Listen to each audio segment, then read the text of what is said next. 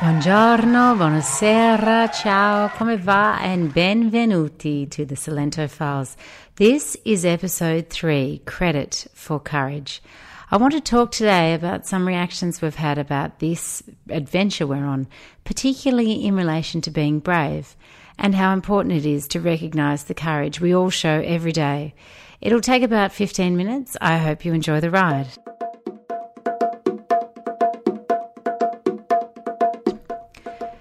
God, you're brave. I wish I could do that. These are the two most popular responses to my news that my family and I were leaving our jobs and our home for a year to live in southern Italy. I was interested in only the first of these responses. Most of the people who gave me the I wish I could do that response were work colleagues, people who are really in a similar situation financially and professionally to me. On the brave front, though, it seemed the exact opposite of what I felt. I actually thought of us as somewhat cowardly, escaping the daily rhythm of work, daycare, work, dinner, washing, work, and bedtime that everyone else somehow manages to work within. Everyone else could put up with it, so why couldn't we? Was the kind of question I was kind of asking myself.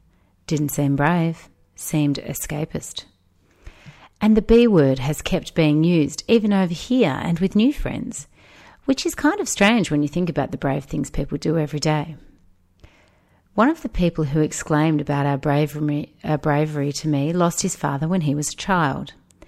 His mother managed to raise the family, and he has faced all the rites of passage that have led to his life now husband, father, successful professional, and generally well adjusted human being without anyone teaching him how to be a man. I reckon that's pretty brave. Another one who commented is one of the most courageous corporate warriors I've ever known. I've seen her neuter otherwise blowtorched conversations with a few cool sentences bound in evidence and good sense. I've had to take her on a few times myself, and there's always been some insomnia on my behalf the night before. So is it just that people don't realise how brave they are every day? Do we fail to give ourselves credit for our own courage? I've just returned from a weekend staying with a few different friends in London. One of the friends I stayed with is the eldest born from a large country Catholic squattocracy, the kind who have extensive agricultural property holdings named after great grandfathers, with award winning roses in the gardens surrounding the houses, and black tie 21st birthday celebrations, with all the boarding school mates, in a marquee on the tennis court. I used to share a house with this particular friend back in Sydney when we were all single and newly minted graduates and life was a junket. During the week, he'd leave the house bedecked in a suit like all of us, except he would have some touches to create a picture of the landed gentry meets city vibe that he was bringing. The shiny R.M. Williams boots, perhaps a copy of The Land tucked under his arm, and, on Fridays for casual dress, the collar of the faded but perfectly ironed Ralph Lauren shirt would be flipped up, with just the tips at the front pointing down. On Saturdays, he would meet his mates for various sporting pursuits depending on the season, and finish the day with the drinks in a Sydney pub, which might then turn into early morning kebabs on the way home from the cross. On Sundays, he would go to Mass. I held out hope he was atoning for his sin of gratuitously inflicting gingham and general country fashion on the funky, grungy streets of Surry Hills. However, I have no evidence to support that, and I never asked what he was doing going to church. It just seemed disrespectful and uninformed on my behalf. His talk was often in support of the importance of tradition. Things like a woman changing her name when she was married were critical to him as upholding our society and our established mores. In a development which was surely a victory of shared environment over shared values, he and I became quite close friends. He moved to London about nine years ago, and even though we've exchanged emails and I've kept up with his news through mutual friends, I haven't seen him since then. I was thoroughly delighted to stay with him on the weekend and to meet his partner, Will, of seven years. As it happens, Will is that rare creature amongst Australians who live in London, an Englishman. He actually may be the first true specimen whose house I've entered in London. As we talked throughout the weekend, I thought a lot about courage, what it took for my friend to confront himself. After all, he left Sydney nine years ago, as he explained it, determined to conform and ignore his sexuality. I thought about the courage of others, the courage it took for his family to hear him tell his story and to face their own community in his support, the courage of his friends back in Australia, all knockabout blokes who had grown up with him and never suspected a thing. that remain his friends now. And the extremely reserved but there when you need it kind of courage it took Will to accompany him so many times on visits to friends and family in Australia, knowing that the shock was still sinking in.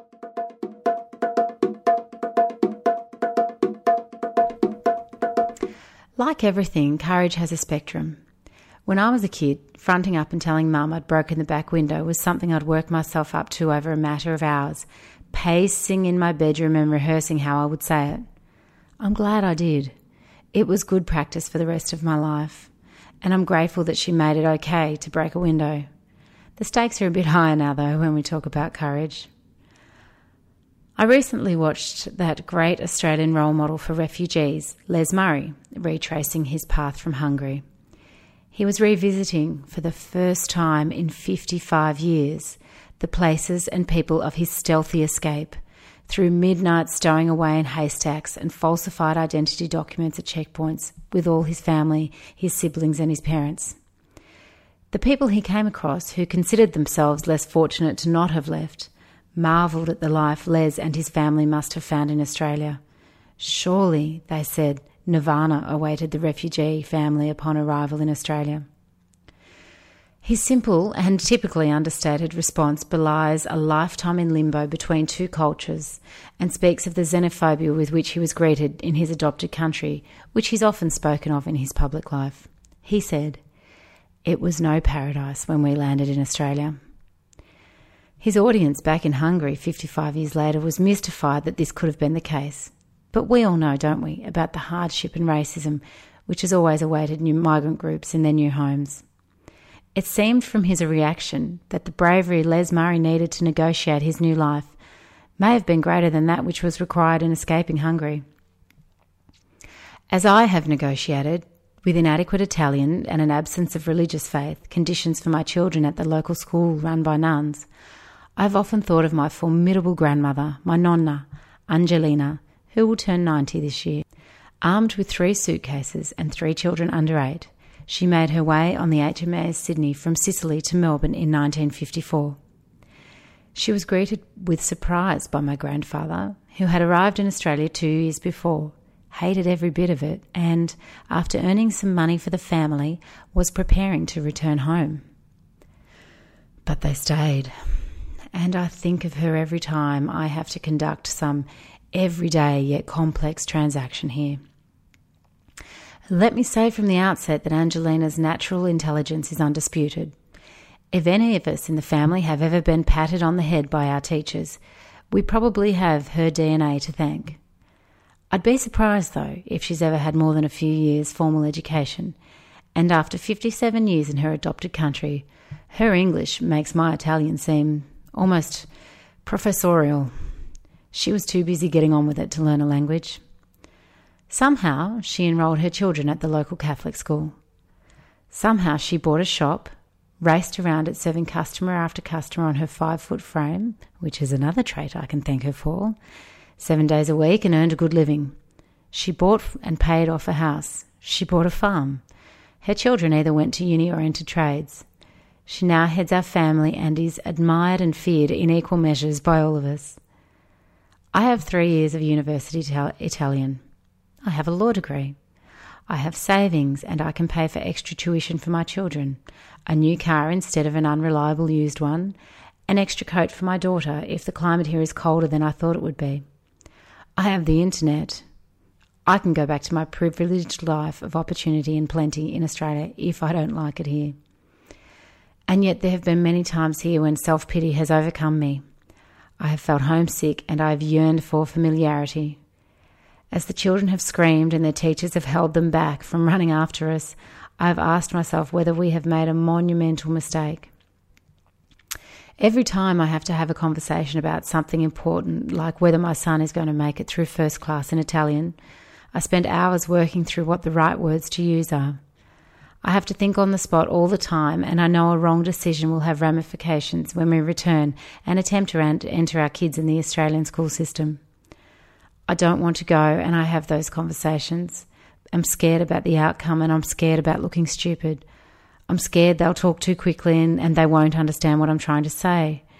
I'm scared I'll create further complexity for the children and their lives will be harder for it. I'm scared we've asked too much of them. And then I think of Angelina.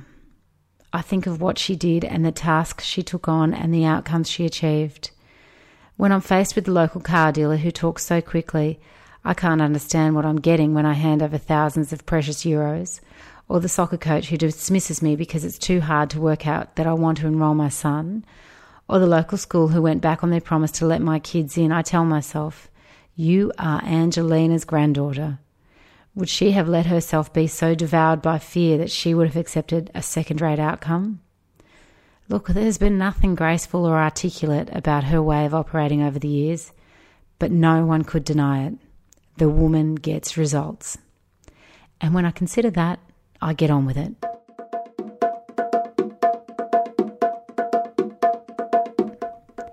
As I've been explaining to my fear stricken children before school every day, being brave doesn't mean you never get scared. Being brave means you get scared and still find a way to do what you need to do. In their world, it's useful to point out that that's what Harry Potter does. And sometimes I watch them interacting with the other children and I'm inspired by their courage. They'll use sign language, body language, English, even though no one can understand it, whatever, to get their message across. They can't be understood by anyone and they can't understand anyone, but they keep going in and finding a way to communicate and get along, six hours a day, five days a week. Exhausting, frustrating, and courageous. And I see so many acts of courage at the critical end of the spectrum that finding inspiration is easy. The Albanian refugees who fled their homeland in desperation in the 90s and who have had now such a significant impact on the culture here just by virtue of sheer numbers. Then there's the nuns who have had the courage to face their own parents with the decision to eschew family life in favour of their calling. And I consider the courageous things I've seen people do over the years, some of you people. I'll admit that now, yes, we've had to be brave sometimes here, but haven't we all at some point? Hasn't everyone? Don't we all do courageous things but not recognise them as such every day? Aren't we all then brave?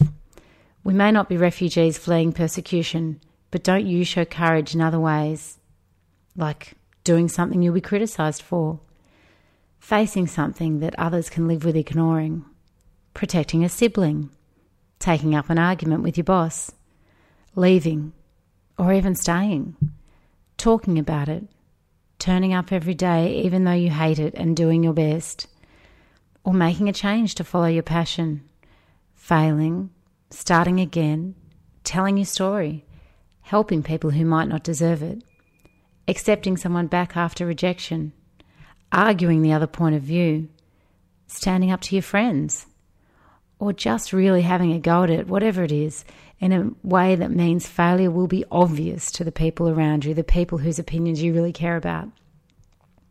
My mother once said to me that when you're facing your hardest times and when you feel your weakest, well, that's actually when you're being your most courageous just getting through the days and trying to keep it together. So now that I've thought about all that, when people say we're brave, I think my response will just be, so are you. I want to give credit for courage when it's due, and it's probably due to all of us. And when people who have the same opportunity and the same situation as me say, Look at the adventure you're on, I wish I could do that, I think I'm just going to smile and change the subject. Arrivederci, I'll see you in two weeks.